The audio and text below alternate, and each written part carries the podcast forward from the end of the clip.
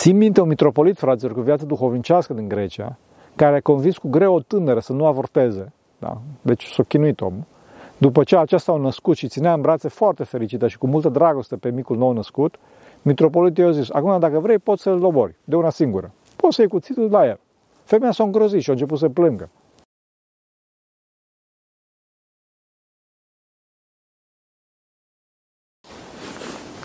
Slavă Tatălui și Fiului Sfântului Duh și acum și purea și în vecii vecilor. Amin. Pentru că cine Sfinților Părinților noștri, Doamne, Să Hristos, Fiul lui Dumnezeu, miluiește pe noi. Amin. Domnul a zis la cele 10 porunci, la capitolul 20 de la ieșire, da? Celebrul capitol 20, a zis să nu-ți faci chip cioplit și niciun fel de asemănare a niciunui lucru din câte sunt. Da? De, cum e acolo, să nu te închini lor, nici să le slujești, că eu sunt Domnul Dumnezeu tău. Sunt un Dumnezeu zelos sau gelos, mă rog, care pedepsesc pe copii pentru vina părinților ce mă urăsc pe mine. Da. Acum, în textul Septuagintei, care este considerat text divin, textul receptus, adică textul oficial, e cuvântul idolon, idol, sau în ebraică fesel, care este tradus prin, prin chip cioplit. Da? Se poate traduce, bineînțeles, și prin idol. Adică să nu ai niciun obiect, fraților, niciun obiect pe post de Dumnezeu, în locul lui Dumnezeu. Acesta este idolul. Atunci când ai un obiect, ceva material pe care îl divinizezi în locul lui Dumnezeu, acesta devine Dumnezeu, devine idol și nu ne poate mântui pentru că nu este viu. Asta este marea problemă cu idolii, înțelegeți? Acum, desigur că aceasta a doua poruncă este în directă legătură cu prima poruncă, da? Și ca o continuare logică a ei. Trebuie să știți că în anumite, mă rog, la catolici de fapt, este socotită ca fiind una și aceeași poruncă. Bine, noi spunem că sunt în două porunci separate, sigur însă, este faptul că sunt foarte unite între ele, foarte legate între ele. Da. Eu știți care e prima poruncă, da? Eu sunt Domnul Dumnezeu tău, care te-a scos din pământul Egiptului și din casa robiei. Da? Să, nu ai, să nu ai alți Dumnezeu afară de mine. Adică la început zice că Domnul este singurul Dumnezeu și după aceea zice să nu avem alți Dumnezeu în afară de aceștia. Da? Pentru că știți că în vremea respectivă, datorită căderii lui Adam, erau mulți pseudo-Dumnezei, mulți idoli. Și asta pentru că mintea noastră s-a întunecat și nu mai putem distinge, nu mai putem avea o conexiune, o comunicare, așa cum ar trebui cu Dumnezeu cel adevărat, cel pur duhovnicesc, cel dincolo de orice materie. Omul păcătos, pierzându-și străveziul minții sale, prezându-și luminarea minții, vederea sa, da? duhovnicească, nu mai putea să vadă duhovnicește, ci numai material. Acum, noi toți avem sădit înăuntru nostru faptul că Dumnezeu există. După cum spune la psaltire, că zis acel nebun într-o inima sa că nu este Dumnezeu. Numai un om nebun își poate imagina că toate acestea, da, pe care vedeți în jurul nostru, mai ales omul, au apărut din întâmplare. Acum, fraților, o întâmplare, adică probabilitatea statistică ca să se întâmple toată creația asta pe care o vedeți în jurul meu, așa cum o vedeți, este foarte, foarte mică, fraților. Infinitezimală. Da? Să nu aș dori să dau, să intru în detalii acum să vorbim despre creație. Da? Un singur lucru vă spun.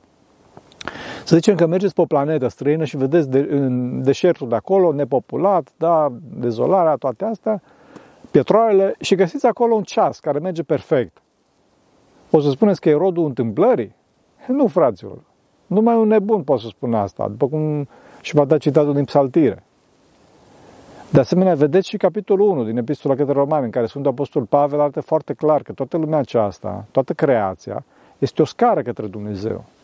Cum zice acolo că ceea ce se poate cunoaște despre Dumnezeu este cunoscut de către ei, adică de către păgâni în vremea respectivă, da? de către neamuri.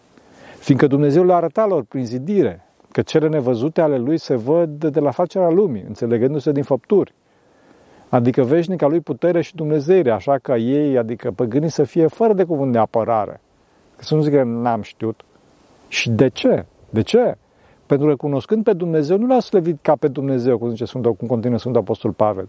Nici nu l-au mulțumit, ci s-au rătăcit în gândurile lor. Și inima lor, cea nesăcotită, s-a întunecat. Înțelegeți? E distorsiunea minții întunecate. Cu toate astea însă, vedeți că nimeni nu și-a pus problema să nu existe Dumnezeu. Vedeți că nimeni, decât astăzi. Și de fapt atei au apărut atunci când oamenii, prin mândria și averea lor, s-au desprins de natură, de zidirea lui Dumnezeu. Și prin aceasta de Dumnezeu. Adică, fraților, undeva până secolul XVIII, adică foarte aproape de noi. Și aceștia, de fapt, au un Dumnezeu, să știți, un idol. Însă, de obicei, pe cel mai periculos idol posibil, adică pe ei înșiși, pe credința nestrămutată în mintea lor, da, implozia existențială, închiderea în sine. Eu mă văd mai pe mine și gândurile mele. Și numai asta cred. Deci, după cum vedeți, nu se pune problema dacă există sau nu Dumnezeu, ci cine, cine este acesta. Și asta dorește Dumnezeu să ne ferească prin porunca a doua, fraților. Prin a, prin a avea Dumnezeu material în locul Lui, adică a Dumnezeului personal, total duhovnicesc, imaterial și transcendent. Da? Dumnezeu nu spune să nu facem imagini ale sale, adică mai exact icoane, da? Ci a, să citesc cum zice acolo, a niciunul din lucrurile din câte sunt. Adică a zidirii, fraților, și să nu te închini acestor asemănări ale zidirii, da? Ca să nu-ți faci un bolovan, da? De piatră sau de aur sau de lemn sau de ceva și să te închini lui, să aștepți mântuirea de la el. Icoana nu este un idol, fraților, pentru că noi nu așteptăm mântuire de la lemnul pe care este pictată și nici de la culorile respective, fraților. Da? După cum spune Sfântul Vasile cel Mare și Sfântul Ioan Damaschin, că cinstea urcă la prototip, la arhetip, adică de la imagine la original. În clipa, fraților, în care ne uităm la o fotografie sau la un ecran, nu ne gândim, fraților, la hârtia fotografică sau la tehnologia pixelelor de pe ecran, ci la imaginea de acolo. Cine e acolo? Fraților, când vedem pe ecran persoana iubită, nu zice, mamă ce pixeli. Să fii serios, fraților. Da? Numai cineva redus mental face asta. Sfântul Vasile dădea pe vremea lui exemplu cu statuia lui Cezar. Zicea Sfântul că în clipa în care e întrebat cineva cine este acesta și arată către statuia lui Cezar, cel răspunde Cezar. Și nu zice că ai pus întrebarea greșit pentru că asta e o statuie și nu o persoană. Și nu răspunde că e statuia lui Cezar, ci răspunde simplu Cezar. Deci vedeți că însăși gândirea normală a omului merge de la imagine la original. Deci când ne rugăm, nu, nu ne rugăm fraților vopselor și lemnului, ci lui Dumnezeu direct. Că Dumnezeu fiind întrupat în persoana lui Hristos, poate fi fotografiat, să zic așa, poate fi pictat în icoană. Și iarăși ne rugăm Sfinților să mijlocească pentru noi la Hristos, care este Dumnezeu adevărat și om adevărat. Da? Ne rugăm Sfinților să ne ajute, după cum ne rugăm unui casnic, da? unui cunoștință de împăratului, să pună o vorbă bună la stăpânire. Da? Deci nu, nu, Sfinții nu ne mântuie prin ei înșiși. Sfinții nu sunt, uh, cum îi spune, uh, uh, nu sunt Dumnezei după fire, sunt Dumnezei după har, pentru că sunt uniți cu Dumnezeu și fiind uniți cu Dumnezeu, ne ajută, mijlocesc la Hristos și Hristos la Tatăl, ca și o formă de smerenie, înțelegeți? Și Hristos este unit cu Tatăl. Zic asta mai ales pentru cei care sunt influențați de neoprotestantismul necitit, da? Pentru că trebuie să știți că până și protestanții culți primesc icoanele și rolul lor didactic. Au, bineînțeles, o problemă, fraților protestanții, nu neoprotestanții, care neoprotestanții, vai așa mare, așa mă rog, să merte Bunul Dumnezeu, protestanții culți au însă o problemă cu faptul că ei cred că ne închinăm la însuși materialul din care este formată icoana. Dacă însă le explici, înțeleg, înțeleg. Au o problemă, o problemă de fapt să facă distinția între latria, cum se numește, adică venerarea lui Dumnezeu, și cinstirea, cinstirea icoanelor. Dacă vorbim pe plan omenesc, fraților, este diferența între iubirea pe care o avem față de persoana cea mai iubită din viața noastră, persoana pe care nu o vedem, să zicem că e plecat în război, Doamne ferește, departe, așa, pentru mult timp, sau chiar a și murit, să zic așa, și grija, cinstirea pe care o dăm fotografie cu această persoană. Da? Mai ales dacă este o fotografie bună și mai ales dacă este singura amintire de la persoana respectivă. Adică dacă este puțin probabil sau chiar imposibil să mai vedem persoana respectivă în această viață. Acum, desigur că dacă cineva e încrâncenat pe tema asta, setat și învârtoșat așa, și pe deasupra și necitit, da, ne pierdem doar timpul. Da? Acum, desigur că Dumnezeu, în ființa sa, care este pur imaterială, nu poate fi reprezentat, nu poate fi fotografiat, însă nemărginita sa iubire de oameni s-a întrupat și s-a făcut ca și noi, ca să-L vedem și să-L pipăim. Da? Vedeți însă că pe, pe de altă parte, în contrast cu idolii, spune Dumnezeu către Moise, tot la ieșire, când vorbește despre chivotul legii și construcția templului, adică a bisericii din vremea respectivă, într-un capitol aproape imediat următor, capitolul 25, Spune, apoi să faci doi heruvim de aur și să-i faci ca dintr-o bucată, ca și cum ar răsări din cele două capetele capacului, da? Deci sunt permise reprezentările fraților, inclusiv a îngerilor, culmea, care sunt ființe netrupești. Însă da, omul poate să aibă experiența lor. Sunt permise de către Dumnezeu reprezentările și sunt permise a fi pus la loc de cinste, chiar în Sfânta Sfintelor, fraților, care intra arhiereu doar dată pe an. Însă, bineînțeles, nu ca idol, nu ca idol. În capitolul următor, la ieșire, zice Dumnezeu, cortul să-l faci din 10 covoare, iar în țesătura lor să faci chipuri de heruvim, alese cu iscusință. Vedeți? Deci, că e, desigur că e nevoie de reprezentări. Pentru că omul este foarte dependent de vizual. Omul căzut este o ființă vizuală. Însă, desigur că aceste reprezentări nu sunt pe post de idol, încă o dată mă repet. Sunt pe post, pe post de oglindă și ghicitură, după cum spune Sfântul Apostol Pavel, în epistola către Corinteni. De fapt, fraților, după cum am spus la începutul cuvântului, toată zidirea este o oglindă și o ghicitură pentru rucușul către Dumnezeu. Da, fraților, templele mozaice și, bineînțeles, templul lui Solomon avea astfel de reprezentări și după modelul acesta, toate templele mozaice și, mă rog, ca, ca și continuare ă, și în duhovnicire, bisericile noastre. Este esențial asta pentru că prin reprezentare, prin chip, ajungem la persoană. Chiar Domnul nostru a făcut legătura dintre chip și persoană. Atunci când fariseii au adus un dinar și Domnul a întrebat, a cui chipul ăsta? Și au răspuns al cezarului. Atunci Domnul a zis, dați de ce iar cezarului? Cezarului. Ce al Dumnezeu? Dumnezeu. Vedeți, prin chip, mintea se ridică la persoană. Vedeți că vizual este foarte, foarte important pentru oameni. Știți bine că e crucial. Am spus că omul este o ființă vizuală, mai ales astăzi, fraților, suntem o civilizație a vizualului. Și asta nu numai din punct de vedere al trupului, ca să ne putem orienta, da, adică unde sunt, ci și din, din punct de vedere psihologic, duhovnicesc, fraților, să ne orientăm și psihologic și duhovnicește. Omul are nevoie de o încredințare a ceea ce știe, să vadă, adică. Englezul zice, seeing is believing, adică dacă văd, cred. Nu Sfântul Tom a zis, dacă nu văd, nu cred. Asta e drama omului căzut, fraților. Să vă dau un caz concret. Avortul. Avortul. Da, fraților, e dramatic. Destui, destui, destui oameni zic că e bine, Doamne ferește să faci avort, da, ferească Dumnezeu, că nu e omor. Și de ce zic asta? Pentru că, de fapt, nu văd. Nu văd că este un om care are o dezvoltare naturală, continuă și lină, da? din secunda zero a conceperii sale. Da? Când devine om? Da? Din secunda zero. În clipa în care însă văd copilul, atunci nu mai doresc să-l ucidă. Da? În afară, de sigur, bineînțeles, față de chinezi care își ucid copii născuți după cum doresc, mai ales dacă sunt fete. Să nu intrăm în detalii. Țin minte un mitropolit, fraților, cu viață duhovnicească din Grecia, care a convins cu greu o tânără să nu avorteze. Da? Deci s-a chinuit omul. După ce acesta au născut și ținea în brațe foarte fericită și cu multă dragoste pe micul nou născut, mitropolitul i-a zis, acum dacă vrei poți să-l dobori, de una singură. Poți să iei cuțitul la el.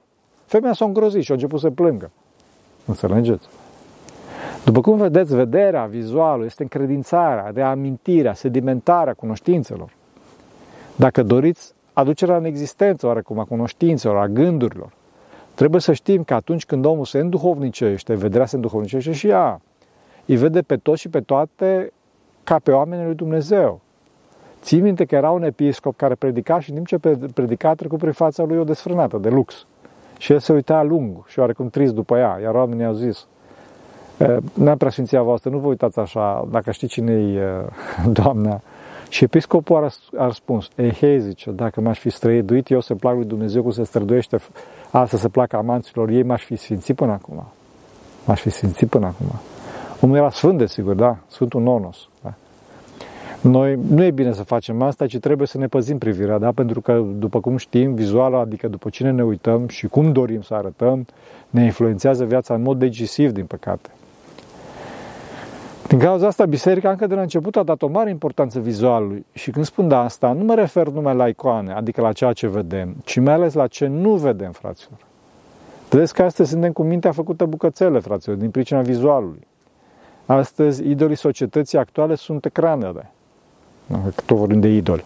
Acestea se închină astăzi oameni și de acolo și așteaptă salvarea, de acolo și așteaptă mântuirea. Atracția e atât de mare încât dacă în cazul icoanelor, da, problema s-a rezolvat în urmă cu aproximativ 1300 de ani, fraților. 1300 de ani, da? la Sinodul 7 Menic, da? și prin aportul a două super genii ale epocii, da? E vorba Sfântul Teodor Studitu și mai ales Sfântul Ioan Damaschin. În cazul a ceea ce nu vedem, da? problema rămâne practic nerezolvată până astăzi. Da?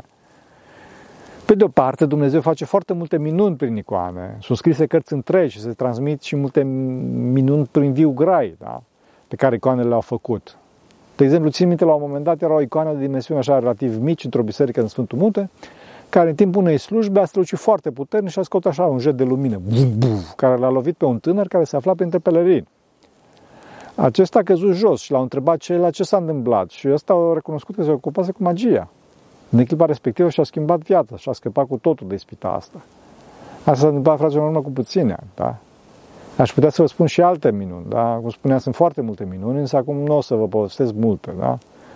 Părintele Stare Spime ne povestește foarte frumos în clipurile sale, vă recomand să le urmăriți. O să vă amintesc doar de faptul că în ultima vreme, mai ales, sunt multe icoane care plâng și care izvorăsc mir. De ce? Nu de ce? Pentru că situația e de plâns, fraților. Din cauza asta plâng icoanele. Da, așa este. Știți. Am pus și noi pe site câteva clipuri cu icoane care plâng.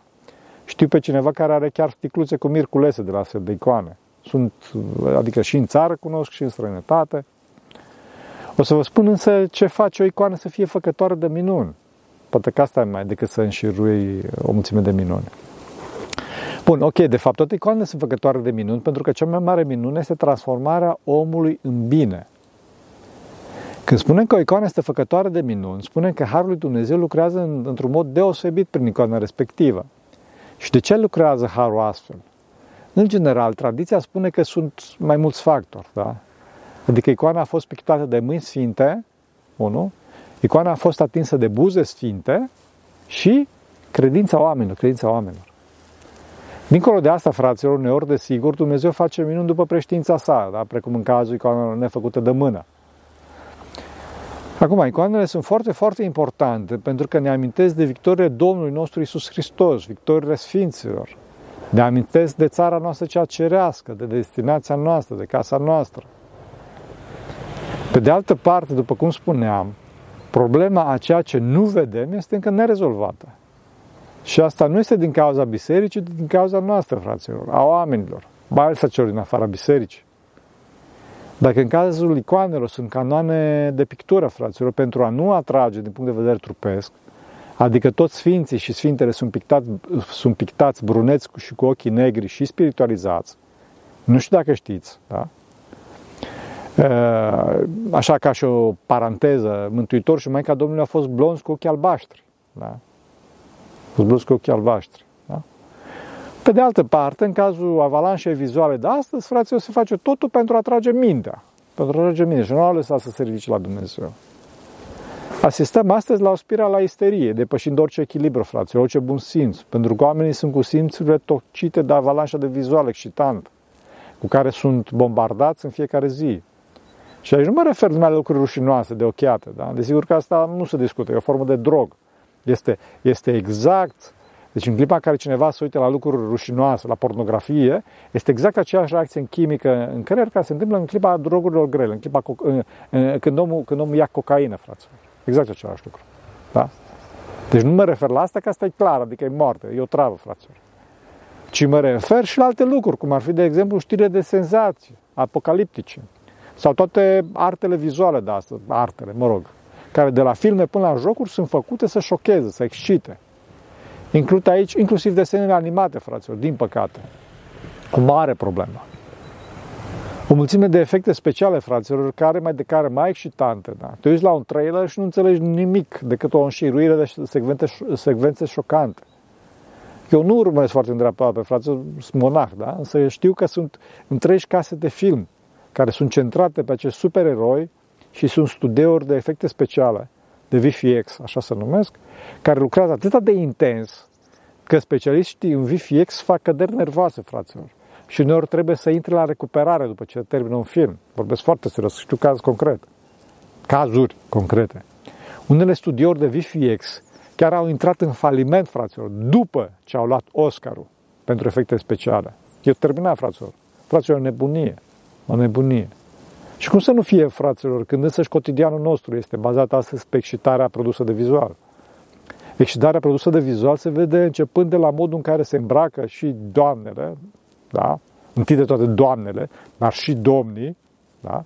și mai ales domnișoarele, și terminând cu dependența aproape totală de interfața utilizator de la celulare, care, fraților, e proiectată să fie excitantă vizual, fraților, și nu utilitară, să ne înțelegem. Un mic exemplu să vă dau. Lista de contacte de, din agenda celulară sau lista de conversații pe WhatsApp sau Telegram sau orice alt program de comunicare doriți. Credeți-mă, fraților, că e mult mai simplu și mai rapid din toate punctele de vedere să fie, este să fie făcut, să fie făcute două butoane, ecranul următor și ecranul precedent pe care le apeși și să afișeze următoarele X contacte. E mult mai simplu de programat, mult mai rapid, rapid de executat și necesită cu mult mai puține resurse din partea procesorului celularului, mai ales din partea subsistemului grafic, bineînțeles, a procesorului grafic. Însă cei care au proiectat au zis nu. Steve Jobs, că el a fost, au zis nu. Noi nu dorim să facem un sistem util și rapid. Noi dorim un sistem adictiv un sistem care să genereze plăcere, dependență. Un sistem care să drogheze. Jobs zicea caracteristic. O să vă fac un sistem de operare, o să vă vină să lingeți. El știa foarte bine ce face și a interzis copiilor lui până la vârsta când erau maturi să se atingă de ce, de ce făcea el. Înțelegeți? Da.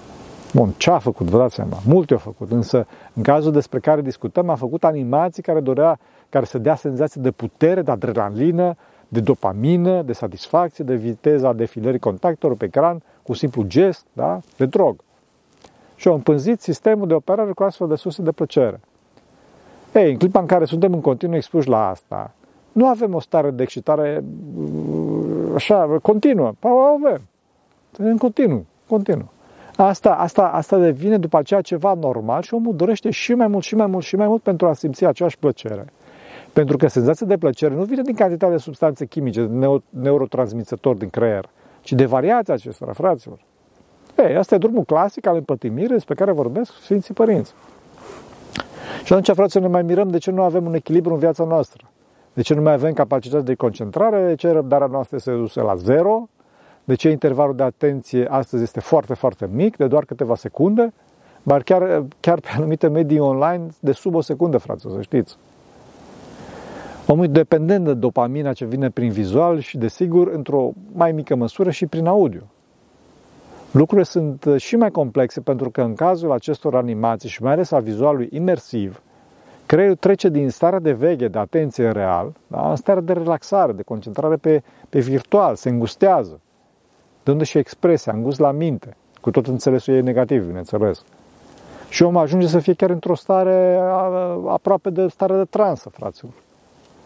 Pentru că nu mai este conceptual ca și în cazul scrisului și cititului sau în viața de zi cu zi în care gestionează problemele curente, ci mult mai rapid și superficial.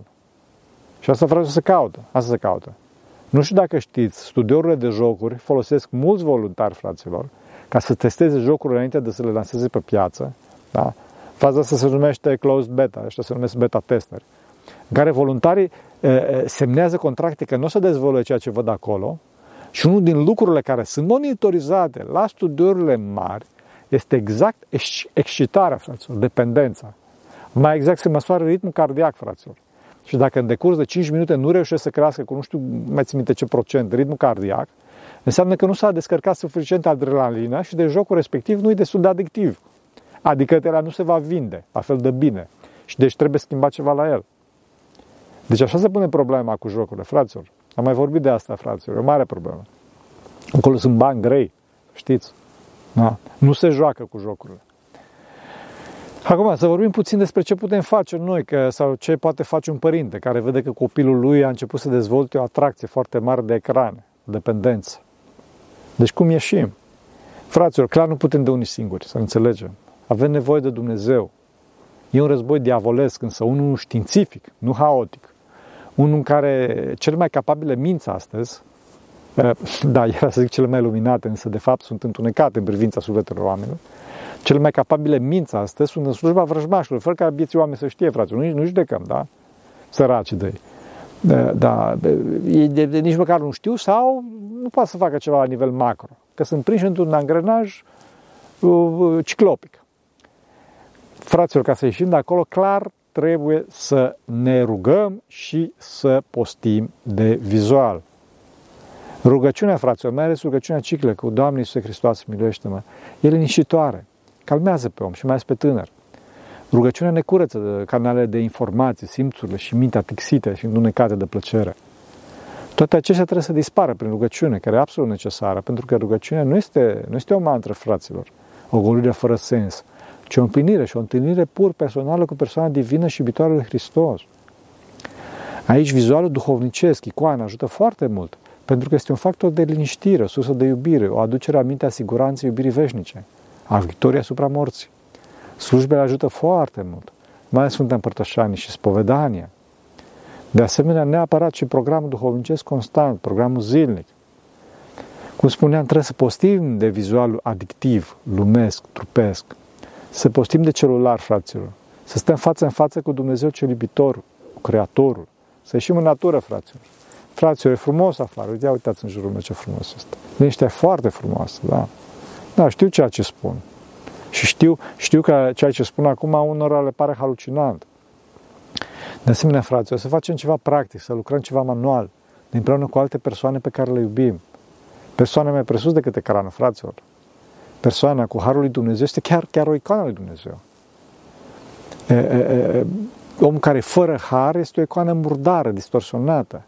Să fim exemple, fraților, să fim icoane, să le oferim timp celorlalți. Chiar și o excursie ajută foarte mult, da? Cu atât mai mult întâlnirile în biserică. Să le facem pe toate astea, însă să le facem și cu scop preventiv, fraților.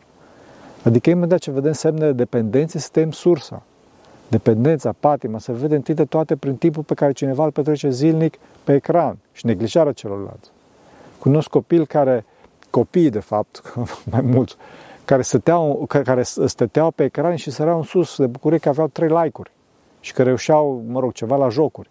Și își neglijau mamele care aveau nevoie de medic. Da? Țin minte un caz că o mamă era hipertensivă și copilul nici băga nu băga în seamă. Înțelegeți? Tot, tot aici să avem grijă și la manifestările de sevraj. Dacă, dacă am fost și suntem dependenți, trebuie să avem răbdare cu iritabilitatea, cu lipsa de răbdare, cu ticurile și cu dorințele compulsive provocate de patimă. Trebuie să avem răbdare. La început va fi mai rău, înainte să fie mai bine. Însă va fi mai bine. Curaj! Să nu uităm de icoana lui Hristos din noi. Vă mulțumesc că am fost împreună până acum. Așa să ne ajute Bunul Dumnezeu.